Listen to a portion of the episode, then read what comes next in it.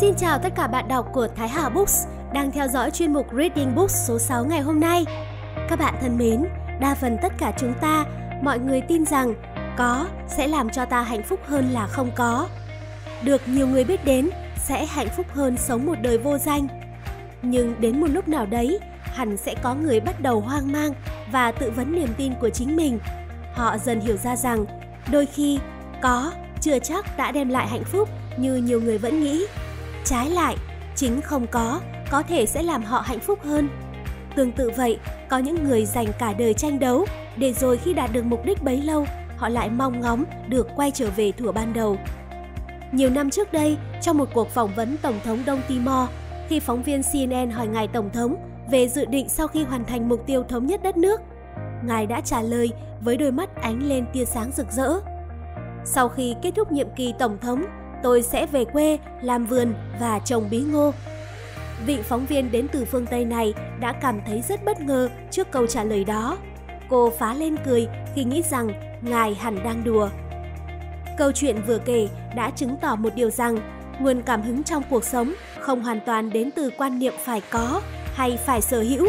Không phải ai cũng muốn được trở thành một người nào đó để trở nên hạnh phúc và đôi khi chính những thứ ta đang có những điều ta đang muốn sở hữu lại đang cản trở chúng ta trên con đường tìm kiếm hạnh phúc đích thực. Có những lúc hạnh phúc của mỗi người lại đến từ sự giản dị, không bó buộc bởi những trách nhiệm xã hội. Hạnh phúc có thể không bắt nguồn từ ánh hào quang của sự nổi tiếng hay được bùa vây bởi những nhu cầu vật chất.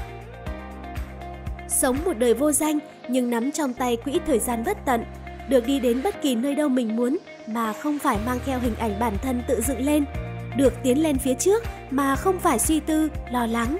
Đó chẳng phải là nguyện vọng của hết thảy con người trên trái đất này sao? Thế nhưng, mấy ai có thể đi theo ước vọng của trái tim? Điều gì đang cản trở chúng ta theo đuổi hạnh phúc?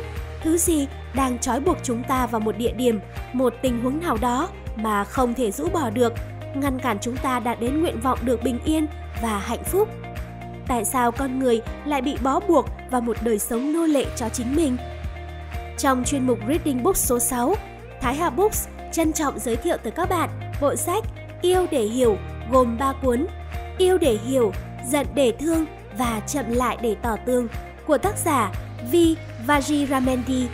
Thông qua bộ sách, tác giả hướng mọi người tới những điều giản dị nhất trong cuộc sống để đạt được hạnh phúc từ những mối quan hệ trong gia đình, cha mẹ, vợ chồng, con cái, tới những mối quan hệ khác về bạn bè, đồng nghiệp, chia sẻ niềm vui, kiểm soát cơn giận, trao gửi nụ cười.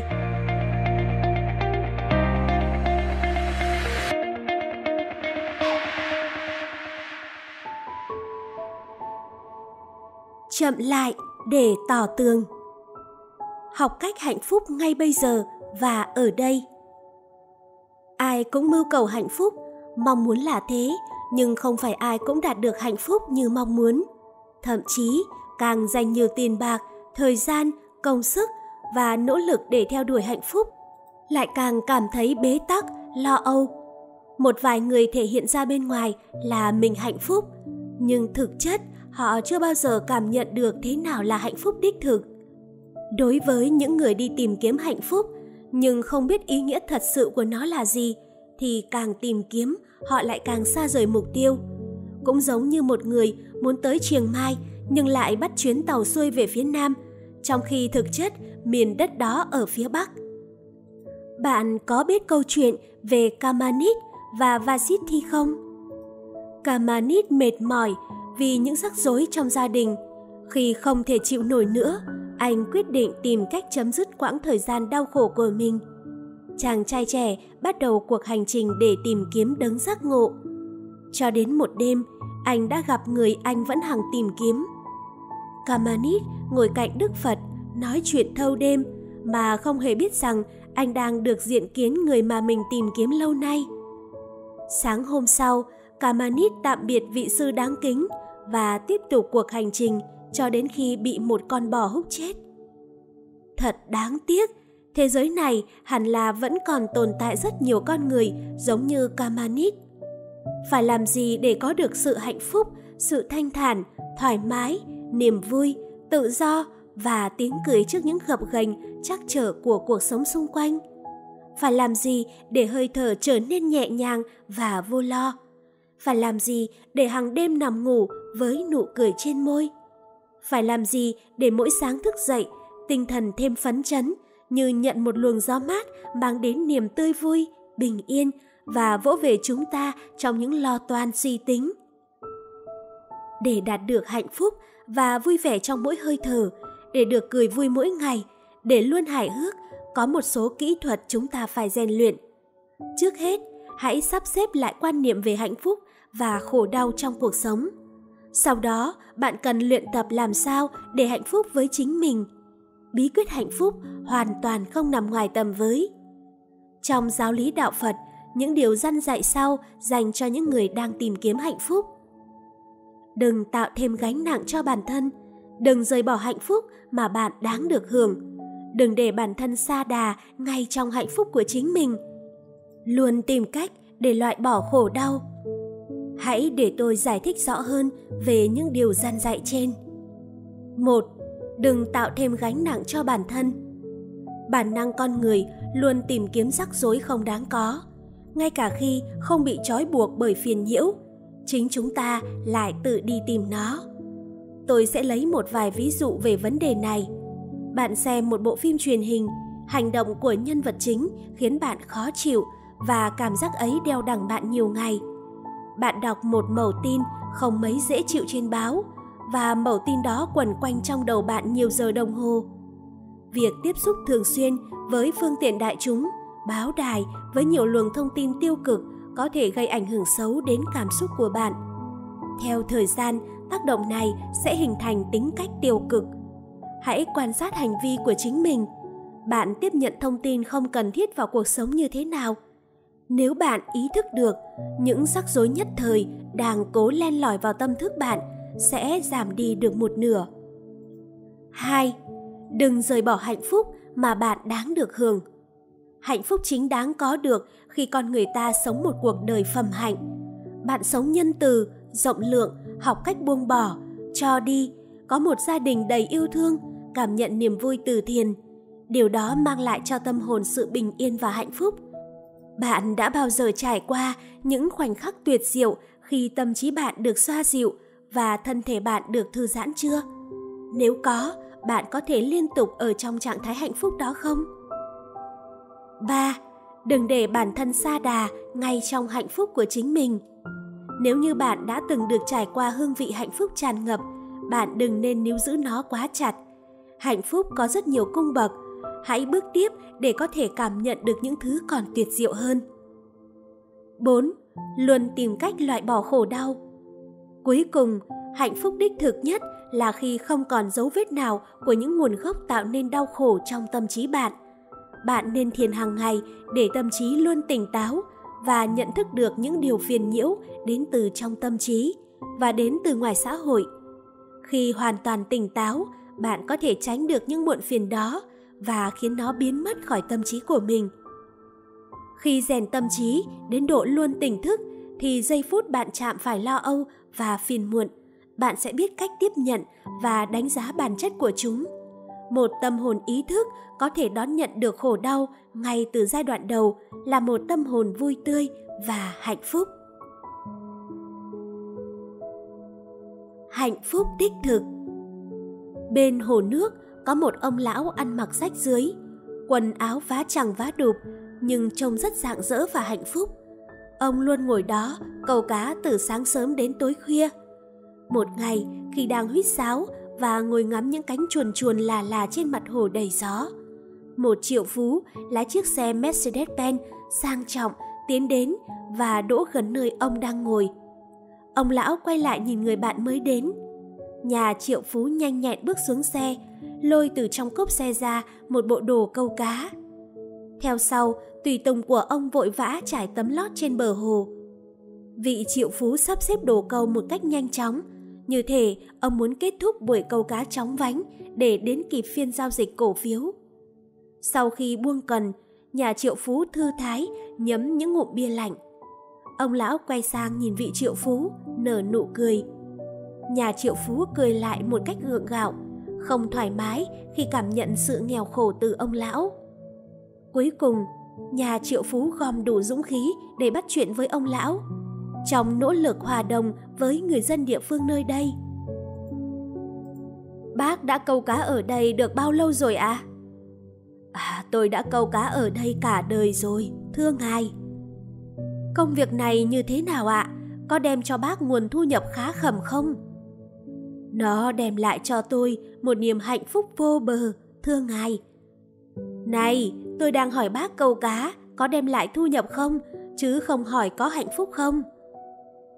Xin lỗi ngài, tôi cầu cá chứ không câu tiền. Thật là bác không bán cá của mình lấy tiền sao?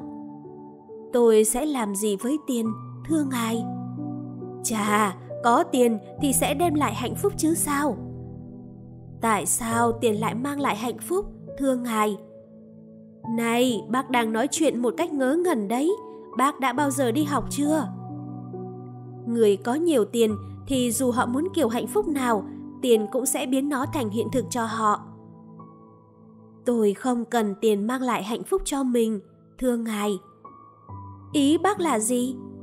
Tôi vẫn luôn hạnh phúc từ việc câu cá hàng ngày của tôi, thưa ngài. Ông lão trả lời một cách thật thà, và khi nhìn thấy đối phương vẫn ngẩn người sừng sốt, ông bắt đầu hỏi. Thế ngài thì sao? Tại sao ngài lại câu cá, thưa ngài? Tôi muốn được hạnh phúc, thế nên tôi mới đến đây câu cá cạnh bác. Vậy tại sao nhiều năm trước đây ngài không đến câu cá? Ngài đã phí hoài thời gian ở đâu? Tại sao phải đến tận bây giờ ngài mới đến? Tôi bận làm việc, kiếm thật nhiều tiền. Trong 20 năm qua, tôi đã tích góp được một khối tài sản lên đến 200 triệu. Giờ công việc đã ổn định nên tôi giao cho con tôi tiếp quản.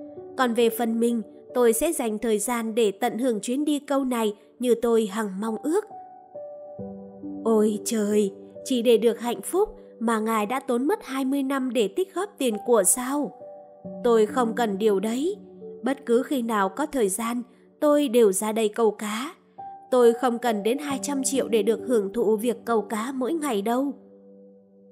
Ngỡ ngàng, nhà triệu phú ngồi lặng im không nói được câu nào.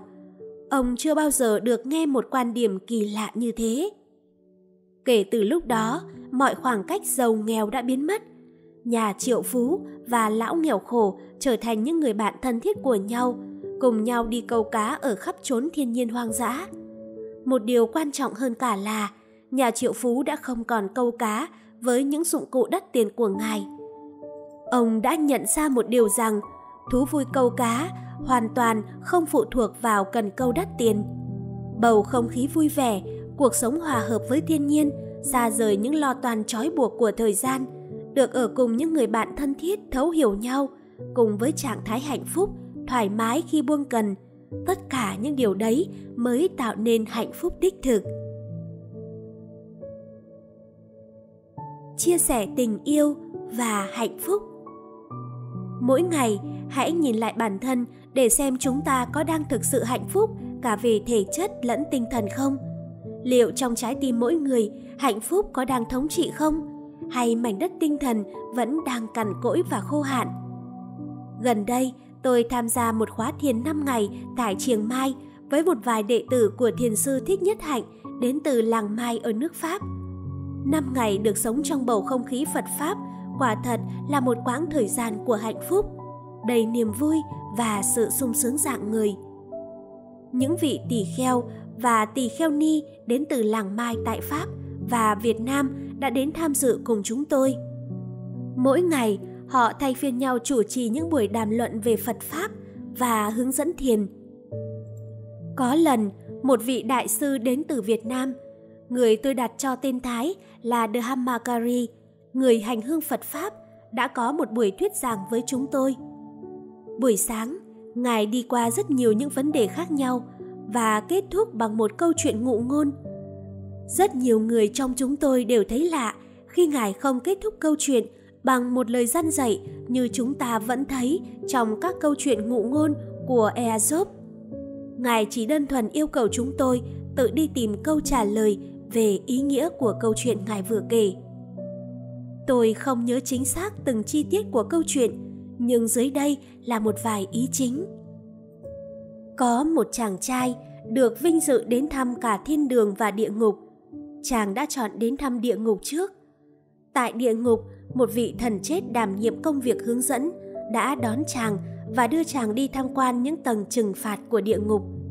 Sau chuyến tham quan khai sáng này, chàng được dẫn đến xem điều kiện ăn ở của những cư dân nơi đây, những linh hồn tội lỗi đang phải chịu tù đầy. Tại phòng ăn, vào bữa sáng, rất nhiều sinh vật tụ tập ở bàn ăn. Những món ăn được bày la liệt trên bàn. Tuy nhiên, chàng trai nhận thấy những sinh vật ngồi đây đều rất gầy gò và mảnh khảnh, tuyệt vọng và đau đớn. Mặc dù có rất nhiều món ăn ngon trên bàn, nhưng với chúng, việc ăn uống lại không hề dễ dàng. Ngược lại, từng miếng thức ăn nuốt xuống là cả một nỗ lực vất vả đến không tưởng.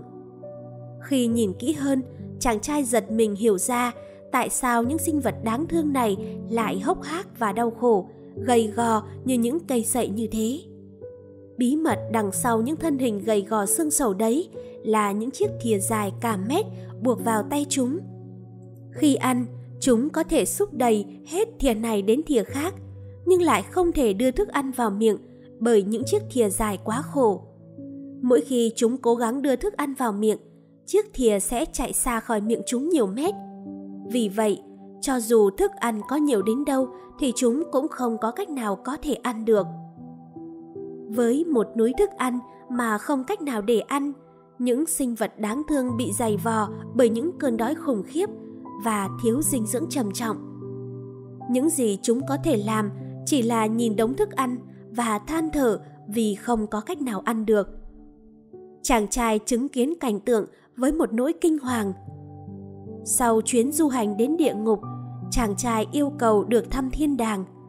Trên vùng đất đó, anh chỉ cảm thấy niềm vui và sự hưởng thụ. Chàng trai cũng thấy một điều giống địa ngục. Cư dân nơi đây đều có một chiếc thìa dài gắn vào tay. Tuy nhiên, những thiên thần đấy không ai đau khổ cả. Họ vẫn hoàn toàn có thể thưởng thức những món ngon vật lạ một cách thoải mái. Cảnh tượng no đầy đấy đã khiến thiên đàng trở thành một nơi tràn ngập hạnh phúc. Câu hỏi đặt ra là tại sao cũng với những chiếc thìa dài gắn chặt vào tay đấy, những thiên thần lại không gặp vấn đề như những sinh vật dưới địa ngục? Câu trả lời nằm ở chỗ, các thiên thần chia ra thành hai hàng, đứng đối diện với nhau. Họ xúc đầy những thìa thức ăn của mình và thay vì phí hoài thời gian cố gắng đưa thức ăn vào miệng mình như những sinh vật dưới địa ngục. Họ đút thức ăn cho những thiên thần ở phía đối diện mình. Vì vậy, mỗi bữa ăn đều tràn ngập không khí đoàn kết, vui vẻ giúp đỡ nhau và mỉm cười với nhau trong tình bạn thân thiết. Mỗi bữa ăn đều khiến cho cả thể chất và tinh thần thoải mái, vì họ có thể chăm sóc và chia sẻ với nhau một cách vui vẻ. The Hamakari đã kết thúc câu chuyện bằng một nụ cười khi ngài biết chúng tôi đều đã nắm bắt được ý nghĩa của bài giảng qua câu chuyện vừa kể. Bữa trưa ngày hôm ấy, tràn ngập không khí sẻ chia khi chúng tôi hiểu rằng sự chia sẻ, giúp đỡ lẫn nhau là hành động của nhân sinh cao cả, trong khi sự tàn tiện lại là bản tính của khổ đau muộn phiền ai trong chúng ta lại không muốn trở thành một vị thiên thần với tấm lòng rộng lượng, luôn nở nụ cười rạng rỡ cùng với trái tim hạnh phúc. Chúng ta hãy cùng sống một cuộc đời tràn ngập niềm vui với những lời dân dạy sau đây. Đừng hỏi người khác trong cuộc đời này đã làm gì cho bạn. Hãy hỏi bạn đã cho đi những gì trong cuộc đời.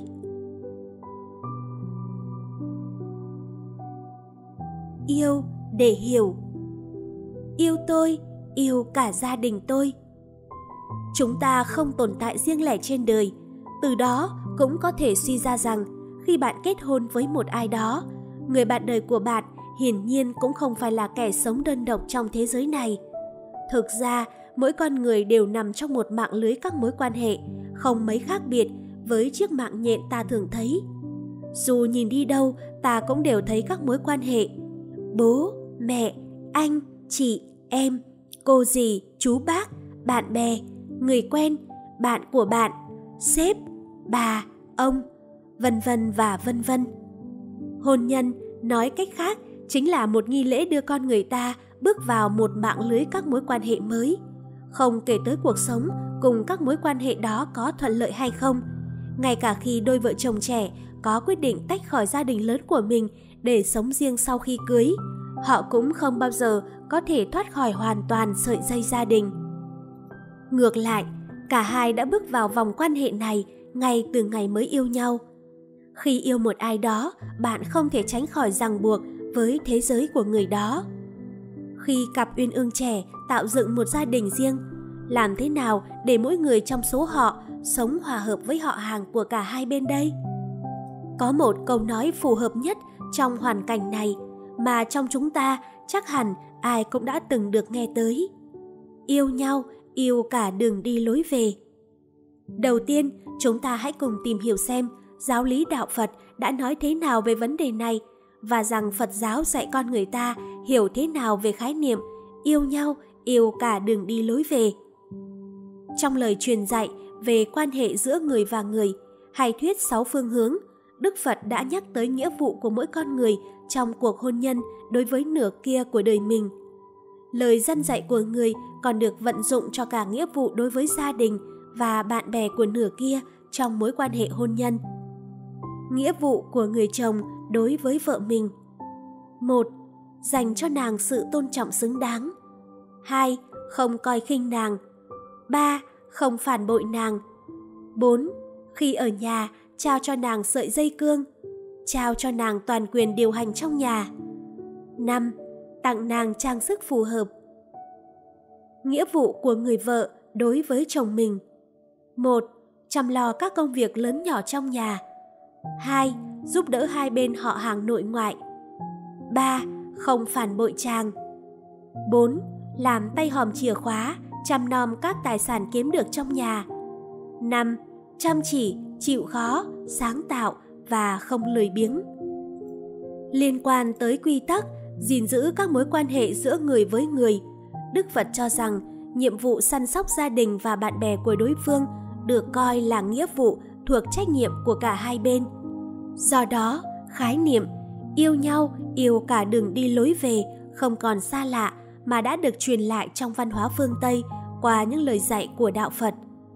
Những người chung tay xây tổ ấm cần ý thức rõ và nắm chắc giáo lý toàn cầu này để gặt hái được thành công trong hôn nhân.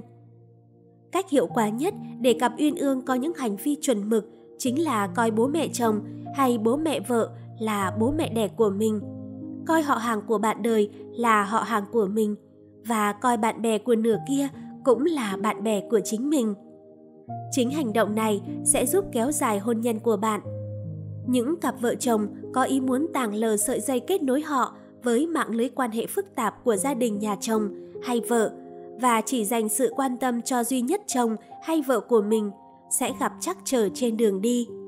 Những cặp vợ chồng hẹp hòi, nhỏ nhen và không tiếp thu các quy tắc về các mối quan hệ, không tránh khỏi trong hôn nhân sẽ có cuộc sống gia đình dần bị thu hẹp, cô lập, trở nên thật đơn độc, không kết nối với ai và bị bỏ rơi như kẻ đắm tàu trôi giạt vào hòn đảo hoang.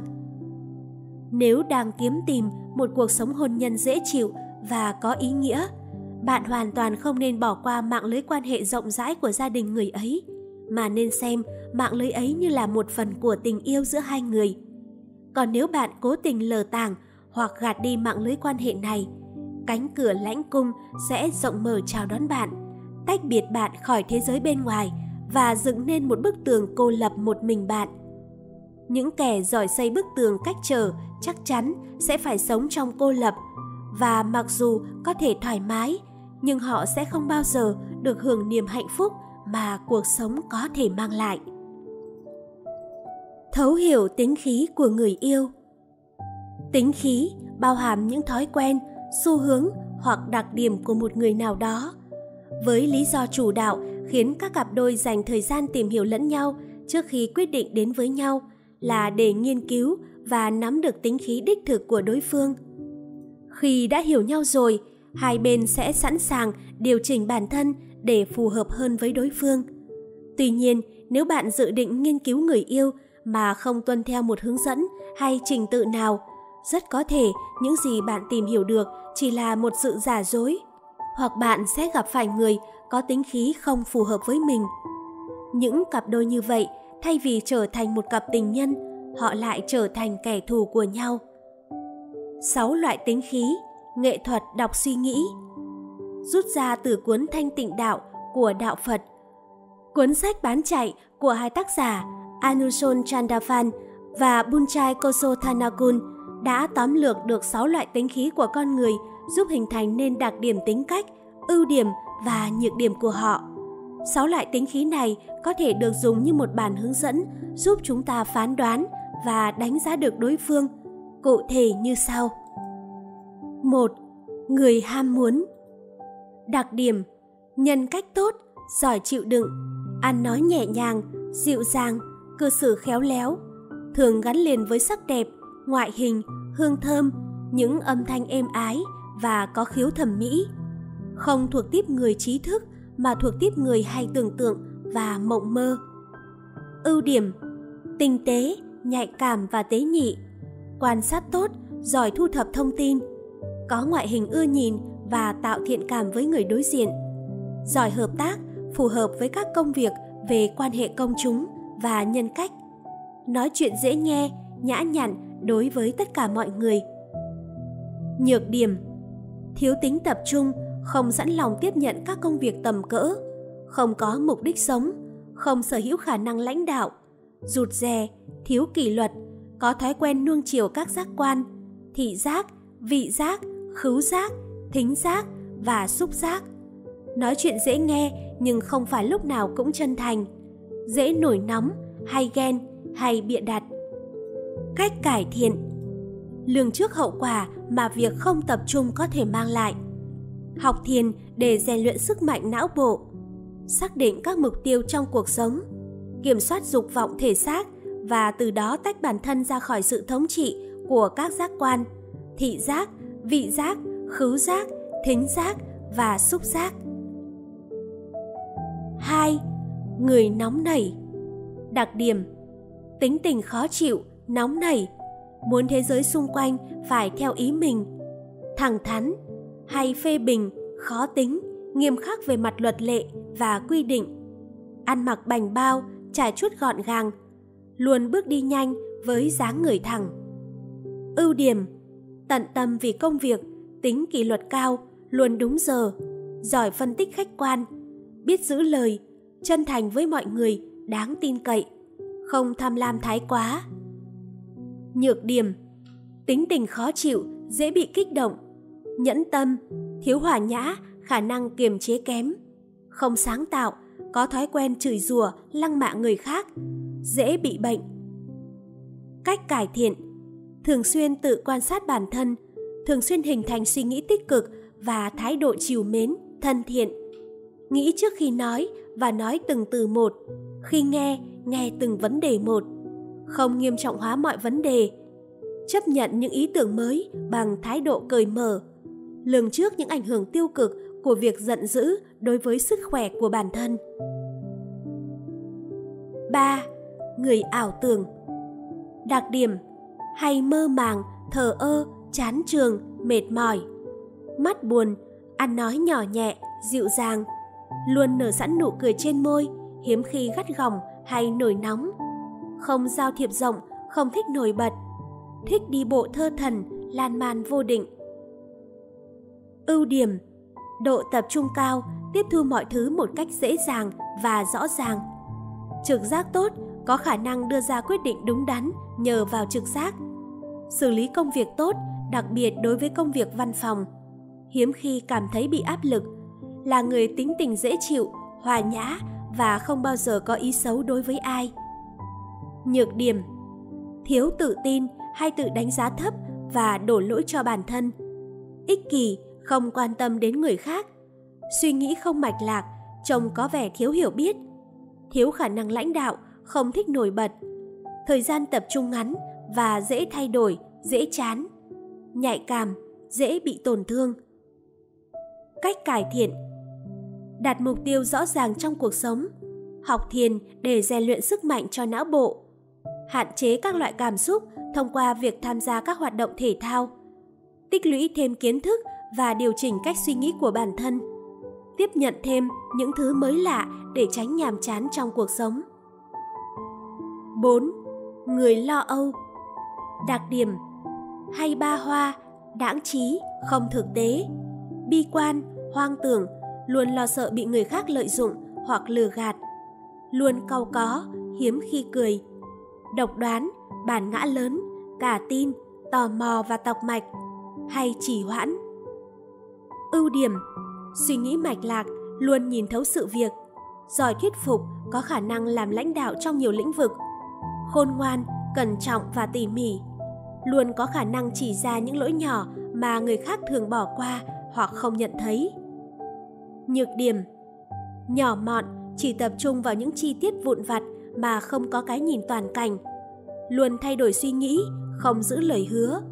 Chỉ suy nghĩ, không có cảm xúc, không phán xét hay lưỡng lự, thường đưa ra các quyết định sai lầm. Hay cào nhau, lợi dụng và làm tổn thương người khác. Luôn trong trạng thái buồn bã, chỉ nhìn thấy khó khăn mà không tìm cách giải quyết. Cách cải thiện Tự ý thức các suy nghĩ của mình thay vì để các suy nghĩ tự do choán lấy tâm trí. Tập thở để thư giãn, loại bỏ những suy nghĩ hiểm độc và tránh bị sao nhãng. Rèn luyện tính kỷ luật và xây dựng thời gian biểu cá nhân. Nhìn toàn cảnh sự việc, xem xét sự việc trên nhiều khía cạnh. Nỗ lực khiến bản thân lạc quan hơn. Nỗ lực phát triển não phải. 5. Người trung thành Đặc điểm Có niềm tin vững chắc vào con người, luật lệ hoặc tư tưởng. Kiên định đối với những thứ bản thân tin tưởng. Tự thấy mình tốt bụng, đáng ngưỡng mộ và khiêm tốn hơn hẳn người khác. Nghiêm túc, nói chuyện có nguyên tắc. Ưu điểm Cứng cỏi và mạnh mẽ, sẵn sàng hy sinh cho người khác, muốn thay đổi bản thân và giúp xã hội trở thành một nơi tốt đẹp hơn, có nghị lực phi thường, có khả năng lãnh đạo. Nhược điểm Nhẹ dạ, cả tin, tin tưởng vô lý. Tin tưởng càng nhiều thì càng ít tư duy. Không nhượng bộ, hẹp hòi, không tiếp thu các ý kiến trái chiều, để đạt được mục đích có thể làm bất cứ thứ gì ngay cả khi phải dùng đến vũ lực cách cải thiện nghiên cứu kinh kalama đặt lý trí lên trên niềm tin. Lấy trí khôn làm kim chỉ nam, còn niềm tin làm tay lái. Tiếp thu các ý tưởng mới với tư duy thoáng hơn. Thu nhỏ bản ngã, tôi và của tôi. Tạo khoảng cách giữa bản thân với các cá thể hoặc tư tưởng khác. 6 người khai sáng. Đặc điểm, suy nghĩ có lý trí, sẵn sàng tiếp nhận các suy nghĩ khác nhau của những người xung quanh nhìn nhận đúng bản chất của sự vật sự việc không làm quá lên. Giỏi quan sát có lòng thương cảm không lợi dụng người khác. Khuôn mặt tươi tắn đôi mắt sáng trong không biểu lộ lo lắng đau đớn hay buồn bã. Ưu điểm nhìn thấu các lý lẽ biết cách giải quyết khó khăn. Bản ngã thấp, suy nghĩ thoáng, tâm trí để ở hiện tại, không vùi mình vào quá khứ hay đắm mình vào tương lai. Luôn có ý thức hoàn thiện bản thân, một người bạn chân thành. Nhược điểm Chây ý không có ý muốn phát triển mặt tâm hồn, luôn có một cuộc sống dễ dàng, khó có khả năng đối phó với các hoàn cảnh khó khăn, không có khả năng lãnh đạo, suy nghĩ không đủ sức mạnh để thu hút và thuyết phục đối phương cách cải thiện tự vấn bản thân liệu có bằng lòng với cuộc sống hiện tại hay không củng cố sự tỉnh thức sự tập trung và nghị lực tinh thần. Củng cố lòng thương cảm đối với mọi người và làm nhiều việc tốt hơn cho cộng đồng. Chọn người bạn đời trong cuộc sống giống như xây một ngôi nhà. Nếu bản thiết kế bị hiểu sai tòa nhà xây lên sẽ không khiến người ở đấy thích thú. Phá đi thì phí nhưng giữ lại thì không thích. Quan trọng nhất là ngôi nhà thật còn có thể phá, chứ đã là ngôi nhà hôn nhân thì việc điều chỉnh lại cho phù hợp khó hơn nhiều. Vì vậy, khi có thời gian, bạn nên ngồi lại cùng người thương để nghiên cứu tính khí của người ấy, xem người ấy và mình không hợp nhau ở đâu, từ đó tìm cách điều chỉnh bản thân càng sớm càng tốt. Theo tôn tử, biết người biết ta, trăm trận trăm thắng. Câu nói này không chỉ đúng ở nơi chiến trường mà ta còn có thể vận dụng vào việc lựa chọn người bạn đời cho chính mình nhìn thấu cái tôi của người ấy trong mỗi con người đều có nhiều mặt. Với người này, họ là thế này, nhưng khi ra ngoài xã hội, họ lại trở thành thế kia. Khi ở nhà, khi một mình, họ là một con người, nhưng khi ở cùng gia đình, họ lại biến thành một con người khác. Con người có suy nghĩ nội tại ra sao thì sẽ thể hiện ra ngoài đúng như vậy. Cái tôi của mỗi người chính là cái bóng, là biểu hiện của những suy nghĩ trong đầu họ. Bạn đã bao giờ tự vấn bản thân rằng cái tôi của mình là gì hay chưa? Và cái tôi của người bạn yêu là gì? Nếu bạn không thể trả lời hai câu hỏi này, vậy thì thật khó để sống hạnh phúc cùng người bạn yêu. Đây có thể chỉ là vấn đề nhỏ đối với vài cặp đôi. Tuy nhiên, đối với những cặp đôi khác, đây lại có thể là một khó khăn lớn lớn đến mức có thể làm tan vỡ tình yêu của họ. Trước khi tiến tới hôn nhân hoặc chọn lựa bạn đời, bạn nên tìm hiểu kỹ nửa kia của mình nghiên cứu đào sâu vào tận bản chất cốt lõi của người cha người mẹ tương lai của con mình để nắm được cái tôi đích thực của đối phương theo tôi cái tôi của chúng ta có thể chia thành 7 loại như sau. một Cái tôi bẩm sinh gắn liền với chúng ta từ khi sinh ra cho tới khi trưởng thành, ăn sâu vào bản chất tính cách vốn có của mỗi người. Cái tôi này luôn tồn tại như vậy dù cho có bao nhiêu ngày, bao nhiêu năm trôi qua. 2. Cái tôi xã hội được bộc lộ khi giao tiếp xã hội hoặc chơi với bạn bè. Cái tôi này được điều chỉnh để phù hợp với những địa điểm và thời gian nhất định. Có nghĩa rằng nó sẽ ăn mặc chỉn chu trong lúc thực hiện một chức năng xã hội nào đó. Nhưng khi về đến nhà, nó sẽ cởi bỏ hết quần áo hoặc chỉ mặc cái áo ba lỗ, quần đùi. Cái tôi này thoải mái, vô tư, thậm chí còn chẳng buồn mang tới chiếc điện thoại. 3. Cái tôi hoàn cảnh được vận dụng khi đóng một vai trò nào đó trong một khoảng thời gian nhất định. Chẳng hạn khi biểu diễn trên sân khấu và trước báo chí thì đóng vai trò là một ca sĩ, nhưng khi xong việc lại trở thành một người khác. Hay khi khoác lên mình bộ đồng phục thì là một người, nhưng khi cởi ra thì lại là một anh chàng đồng tính hay một người đầy chất nghệ sĩ. 4. Cái tôi tùy biến được vận dụng khi con người ta muốn chiến thắng ai đó hoặc muốn thu hút sự chú ý trong hoàn cảnh nào đó hoặc gia tăng giá trị bản thân để hấp dẫn ai đó. Cái tôi này còn có thể gọi là cái tôi hão huyền hoặc cái tôi quảng cáo. Mọi thứ của cái tôi này đều được đẩy lên mức tốt nhất để giành được sự chú ý của mục tiêu. Chúng ta cũng có thể gọi nó là cái tôi dịch vụ. 5. Cái tôi được đánh thức, thường trỗi dậy dưới tác động của chất kích thích như rượu hoặc ma túy. Chẳng hạn, một người ngày thường lầm lì, ít nói và dè dặt có thể trở nên nói nhiều ba hoa, cầu nhau, ngông cuồng, hung dữ và mất kiểm soát, nguy hiểm hoặc không ngừng nói về quá khứ hay thực hiện các hành động bất thường khác sau khi sử dụng rượu hoặc ma túy. 6. Cái tôi khát vọng thường tồn tại chớp nhoáng như khi một nàng ca sĩ xinh đẹp khát khao vươn tới vị trí ngôi sao toàn cầu. Nàng sẽ phô bày sự đặc biệt của mình so với những đồng nghiệp khác để rồi cái tôi đặc biệt này sẽ trở thành công cụ sử dụng cho cái tôi khát vọng sau này. 7. Cái tôi hoàn thiện được rèn luyện để có một trí tuệ minh mẫn, tỉnh thức, hành xử đúng đắn và thể hiện bản thân một cách khôn khéo mà không để mình rơi vào bẫy của ảo tưởng.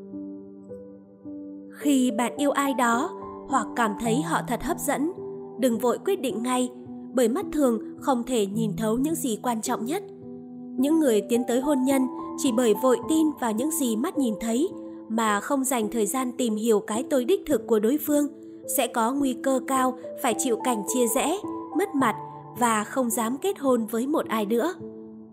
Chính vì vậy, trước khi quyết định bạn đời, bạn nên suy xét kỹ càng và dành đủ thời gian để tìm hiểu rõ đối phương. Bạn quan tâm đến khía cạnh này càng nhiều, bạn sẽ càng hiểu rõ hơn và dễ dàng khám phá được cái tôi đích thực của người ấy. Chẳng hạn, chàng, nàng là người như thế nào, các đặc tính ẩn sâu trong nội tâm chàng, nàng là gì, chàng hay nàng có những ưu điểm, nhược điểm gì, điều gì có thể khiến chàng hay nàng tổn thương. Hãy đưa ra lựa chọn chính xác, bởi người ấy rồi sẽ trở thành người bạn đời của bạn, là người bạn tâm giao, là người trong mộng bạn đã khát khao ở bên suốt quãng đời của mình.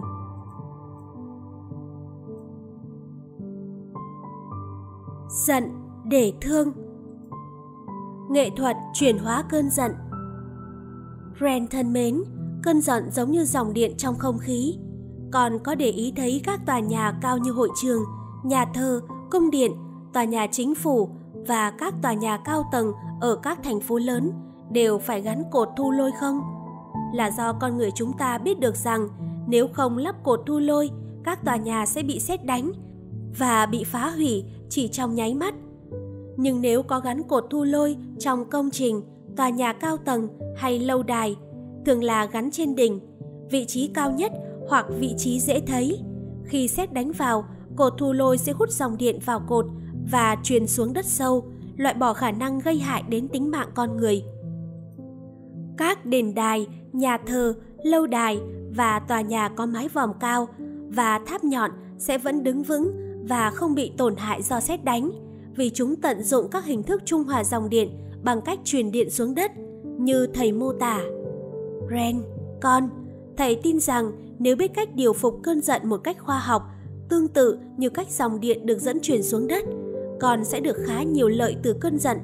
Hoặc có khi, thay vì trở nên hung dữ và là mục tiêu bị động của cơn nóng giận, thì ngược lại, đó sẽ trở thành một lực đẩy giúp con có thể vận dụng một cách tích cực. Thầy muốn gọi những công cụ giúp chuyển hóa và giảm sự giận dữ là nghệ thuật điều phục cơn giận, hoặc là nghệ thuật chuyển hóa cơn giận thành năng lượng sáng tạo. Còn thích gọi thế nào thì gọi thế ấy.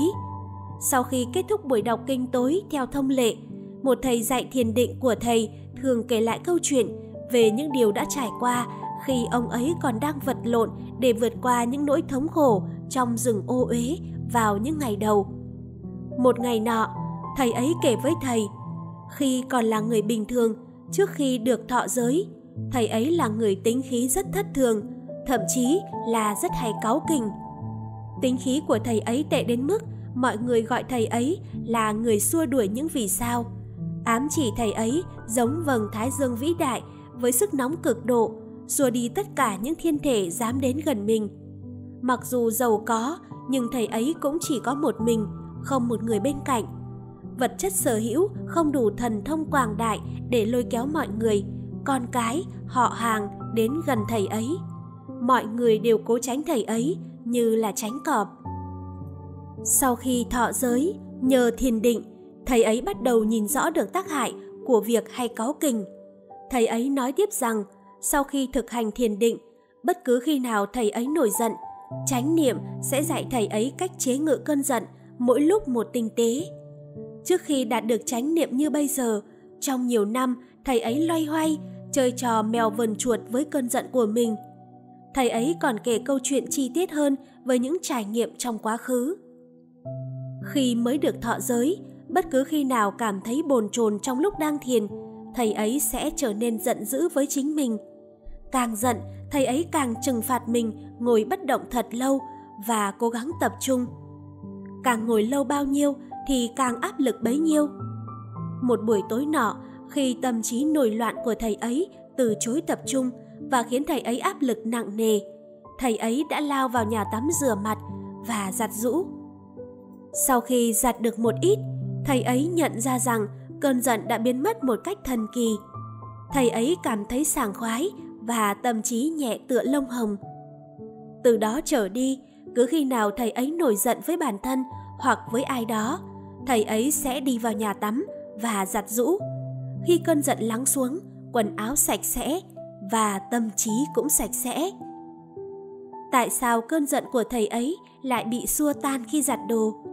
Thầy ấy giải thích rằng khi giặt rũ và làm sạch mọi thứ, tâm trí không bám chấp vào cơn giận nữa. Thay vào đó, nó bám vào việc giặt đồ. Vậy nên, việc giặt đồ trở thành một công cụ tài tình và hiệu quả để chuyển hóa cơn giận.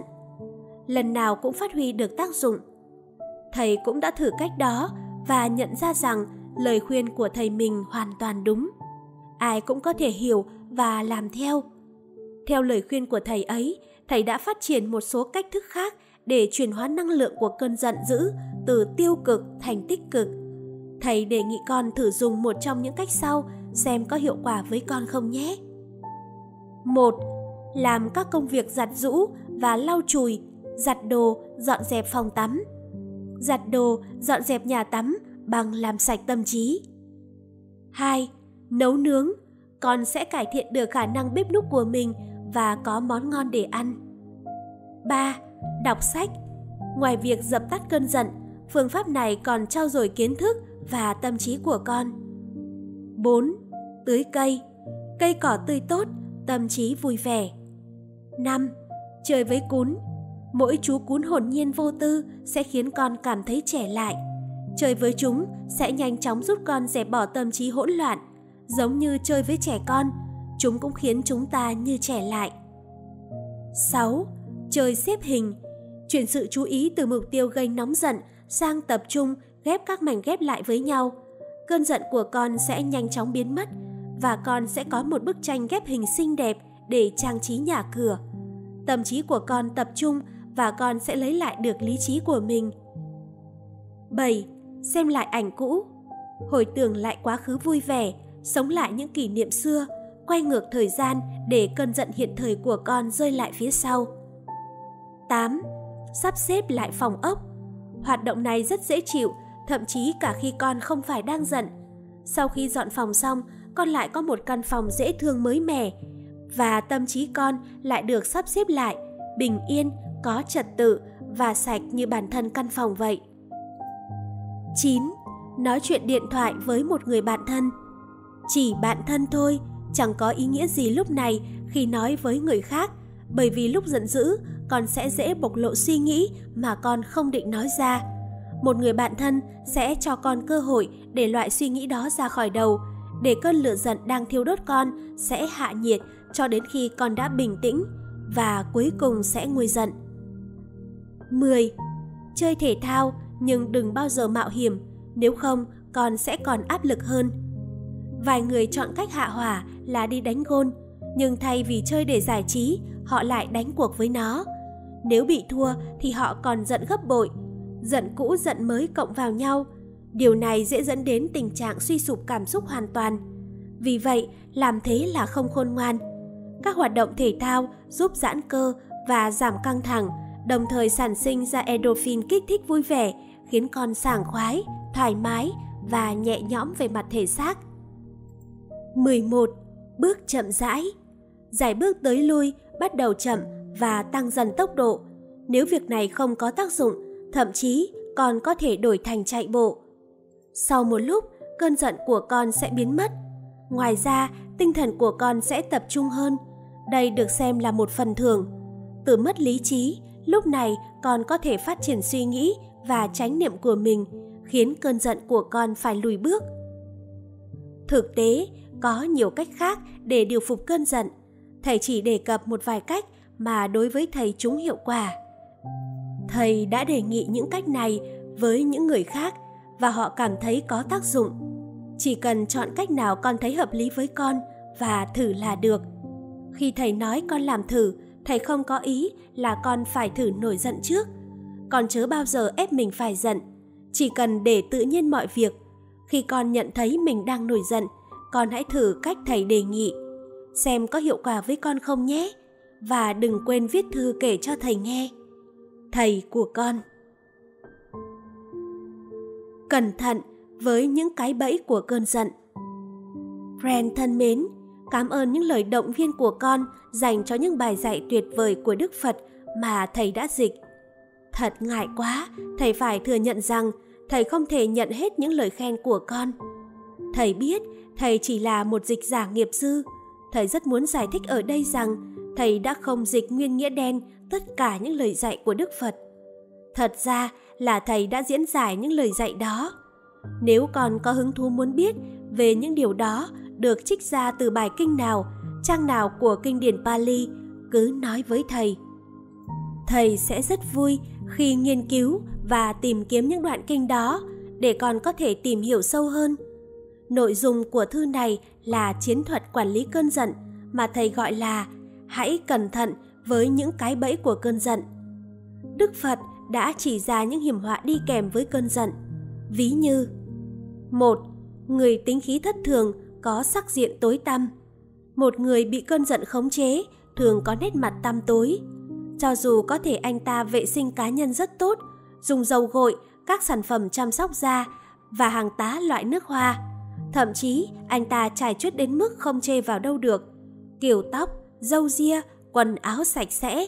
Nhưng nếu nội tâm anh ta âm ỉ lửa giận, thì sắc diện bên ngoài của anh ta cũng không thể dùng quần áo hay mùi hương để cải thiện. Chồng anh ta vẫn sẽ mãi tối tăm, bên trong lẫn bên ngoài. 2. Người tính khí thất thường, ngủ không yên giấc. Một người để bản thân bị cơn giận chế ngự thường sẽ ngủ chập chờn, lăn qua lăn lại. Thậm chí, cho dù người đó nằm trên một chiếc giường đắt tiền xa xỉ, gà trải giường bằng len với hoa văn trang trí, có đầy đủ tiện nghi hiện đại, cải thiện giấc ngủ, thì tâm trí anh ta sẽ vẫn bám chấp vào sự giận dữ. Nằm trên một chiếc giường mềm mại, thoải mái sẽ chẳng bao giờ giúp anh ta có được một giấc ngủ ngon cả. 3. Người tính khí thất thường xem trọng những mất mát vật chất. Một người để bản thân mình bị cơn giận chế ngự thường mất bình tĩnh khi bực mình. Anh ta dễ đập phá đồ đạc của mình và của người khác. Anh ta không chỉ phá hoại tài sản vật chất. Nếu cơn lửa giận không được thỏa mãn và vượt ra khỏi sự khống chế, anh ta có thể sẽ bắt đầu tranh cãi, xông vào đánh nhau và đấu khẩu với người khác. Anh ta càng điên cuồng thì anh ta sẽ càng chịu tổn thương và tuyệt vọng hơn, càng trở nên tiêu cực. Dưới sự bạo hành bằng ngôn từ và hành động của anh ta, người kia có thể tìm cách trả đũa. Nếu anh ta không thể làm hại người khác, anh ta có thể sẽ làm những việc như hủy hoại tài sản và tìm những nạn nhân vô tội để xả cơn giận của mình, như động vật và những vật vô tri vô giác. Vì vậy, một người tính khí thất thường cũng giống như một người đang ở ngưỡng cửa của sự hủy hoại. 4. Người tính khí thất thường, dù ở địa vị cao cũng sẽ mất đi sự kính trọng từ người khác. Khi không bị giận dữ lấn át, một người có thể rất sắc bén, thông minh và thậm chí là xuất sắc. Anh ta có thể phục vụ đất nước, tôn giáo và hoàng gia một cách xuất sắc với rất nhiều đóng góp giúp anh ta vững vàng thăng tiến, có địa vị, có thanh thế. Nhưng một khi tầm nhìn và nhận thức của anh ta bị vần đục bởi cơn giận, anh ta sẽ trở thành một con người hoàn toàn khác. Anh ta sẽ làm những việc mà anh ta chưa bao giờ làm, sẽ cư xử theo cách mà anh ta chưa bao giờ hành xử. Mặc dù là một người quyền cao chức trọng, anh ta vẫn sẽ cư xử như một kẻ hèn hạ. Cho dù có học, anh ta cũng vẫn như một người ấu trĩ, không biết xấu hổ, thể hiện sự ngu ngốc của mình và trở thành trò cười cho người khác. Bởi vì hành vi không đúng mực, không xứng với địa vị, anh ta sẽ nhanh chóng bị bãi nhiệm hoặc giáng chức, không còn nắm quyền lực trên người khác nữa. Nếu không còn địa vị, anh ta sẽ không có sức ảnh hưởng. Không còn sức ảnh hưởng, sẽ không còn ai đi theo anh ta. 5. Người tính khí thất thường sẽ không có bạn bè và không được yêu thương. Một người để bản thân bị cơn giận lấn át sẽ dần mất đi sự tử tế tử tâm. Hành vi của anh ta có thể lỗ mãng, không tế nhị và vô lễ. Lời nói của anh ta sẽ trở nên khó nghe. Tâm trí của anh ta, thứ cần sự tử tế lại rất dễ bị kích động, trở nên nóng nảy tựa như than củi âm ỉ đã lâu, giờ chỉ chờ gió thổi bùng lên. Vì vậy, một người có tính khí thất thường sẽ có xu hướng bị cô lập, không được yêu thương và không có bạn bè. Giống như vầng thái dương nóng rực, cho dù có đóng góp lớn lao đối với sự sống trên thế giới, thì cũng không có vì sao nào muốn đến gần đồng hành cùng nó. 6. Người tính khí thất thường sẽ có cuộc đời đầy phiền muộn ở kiếp sau, đó là định mệnh. Một người để bản thân bị lửa giận thiêu đốt cũng sẽ quên đi những lời dạy của những hiền triết. Tâm trí anh ta sẽ không còn nghĩ đến những điều tốt đẹp mà sẽ chuyển sang những hành vi xấu xa, ti tiện trong hành động, lời nói và ý nghĩ. Hành động của anh ta chỉ mang đến tai họa. Khi anh ta chết đi, hành trình kiếp sau của anh ta sẽ ở một thế giới thấp hèn hơn và anh ta sẽ ở đó vĩnh viễn. 7. Người tính khí thất thường có nguy cơ trở thành sát nhân. Một người tính khí thất thường khi nổi giận thường mất hết ý thức và có thể phạm tội giết vợ, giết chồng. Một người tính khí thất thường khi nổi giận thường mất hết ý thức và có thể phạm tội giết mẹ, giết cha. Một người tính khí thất thường khi nổi giận thường mất hết ý thức và có thể phạm tội mưu sát những bậc cao quý nhất như A-la-hán. Một người tính khí thất thường khi nổi giận thường mất hết ý thức và có thể phạm những tội giết người, thậm chí là tội diệt chủng.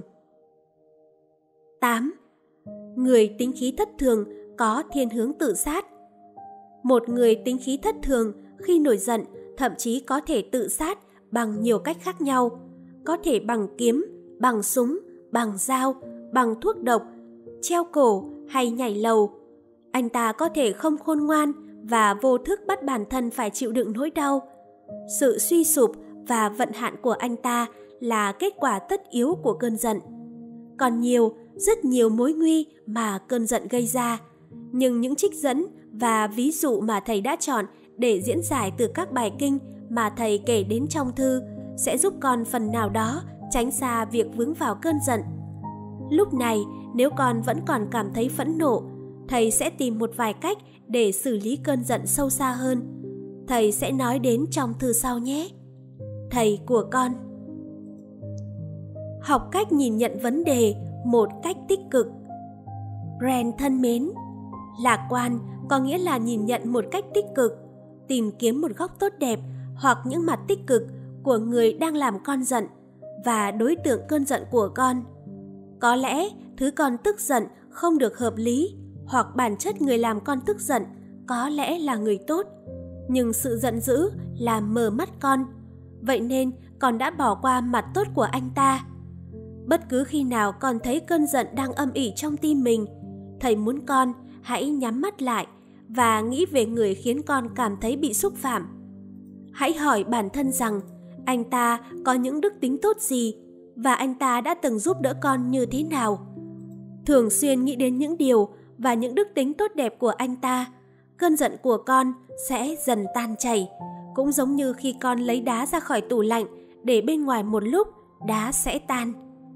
Con phải học cách lấy những viên đá giận dữ ra khỏi tủ đông khi con cảm thấy cơn giận trong đó đang trỗi dậy. Đừng để tảng băng của cơn giận thành hình quá lâu, nếu không nó sẽ gây hại sâu sắc.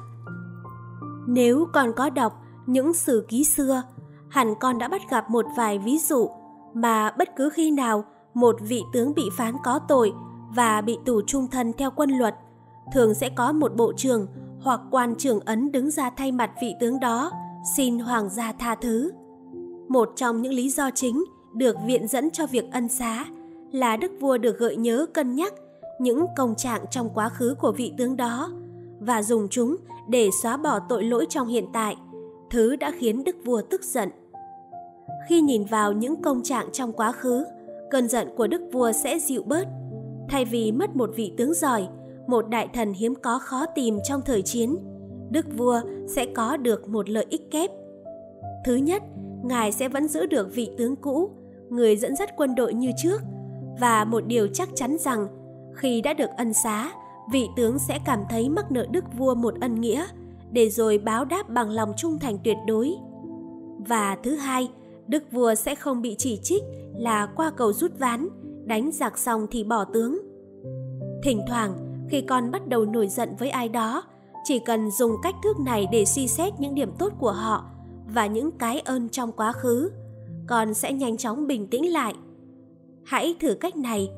Ta đã thử đối với bản thân mình và nhận thấy đó là một cách rất dễ dàng, hiệu quả.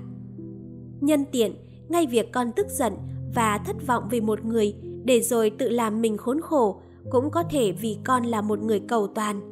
Con có kỳ vọng quá cao đối với mọi người xung quanh. Những suy nghĩ đó chỉ dành riêng cho những người non nớt, những người không có kiến thức thực sự và không hiểu về thế giới cũng như cuộc đời.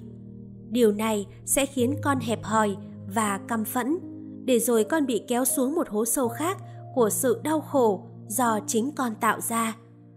ta muốn con thử suy nghĩ về quy luật đang kiểm soát thế giới thực. Có ai trên thế giới này là người hoàn hảo không tỉ vết, hay có ai xấu xa đến mức không có gì tốt? Nếu con nhìn xung quanh mình, con sẽ tìm thấy một sự thật không thể phủ nhận là mỗi con người đều có phần tốt và phần xấu, hợp thành một thể trong con người anh ta. Phần xấu của anh ta là phần khiến con giận dữ, con nên quên đi hoặc cố gắng lờ đi. Chọn nhìn vào phần tốt của anh ta có lẽ là đủ để con tươi tỉnh lên. Nếu quả táo trên tay con bị dập trong quá trình vận chuyển, thay vì quẳng nó đi, con nên gọt bỏ phần bị dập và chỉ chọn ăn phần tươi ngon còn lại. Phần này hẳn còn lại nhiều. Chỉ khi đó, con mới yêu thích vị giòn ngon, ngọt ngào của quả táo trên tay. Nếu không học được cách nhìn mặt tích cực, thì khi con nhìn thấy chỉ một chút dập trên quả táo, con có thể sẽ quăng nó đi. Trước khi kết thư, thầy muốn tổng kết nghệ thuật của góc nhìn tích cực bằng một đoàn thơ sâu sắc của F. Hillary. Hai con người trộm nhìn qua lỗ nhỏ, một người thấy đầm lầy khắp nơi, người kia với tâm hồn minh mẫn sẽ nhìn thấy ánh sao lung linh. Thầy hy vọng mỗi khi con tức giận, con đủ lý trí để nhìn thấy ánh sao lung linh trong đầm nước.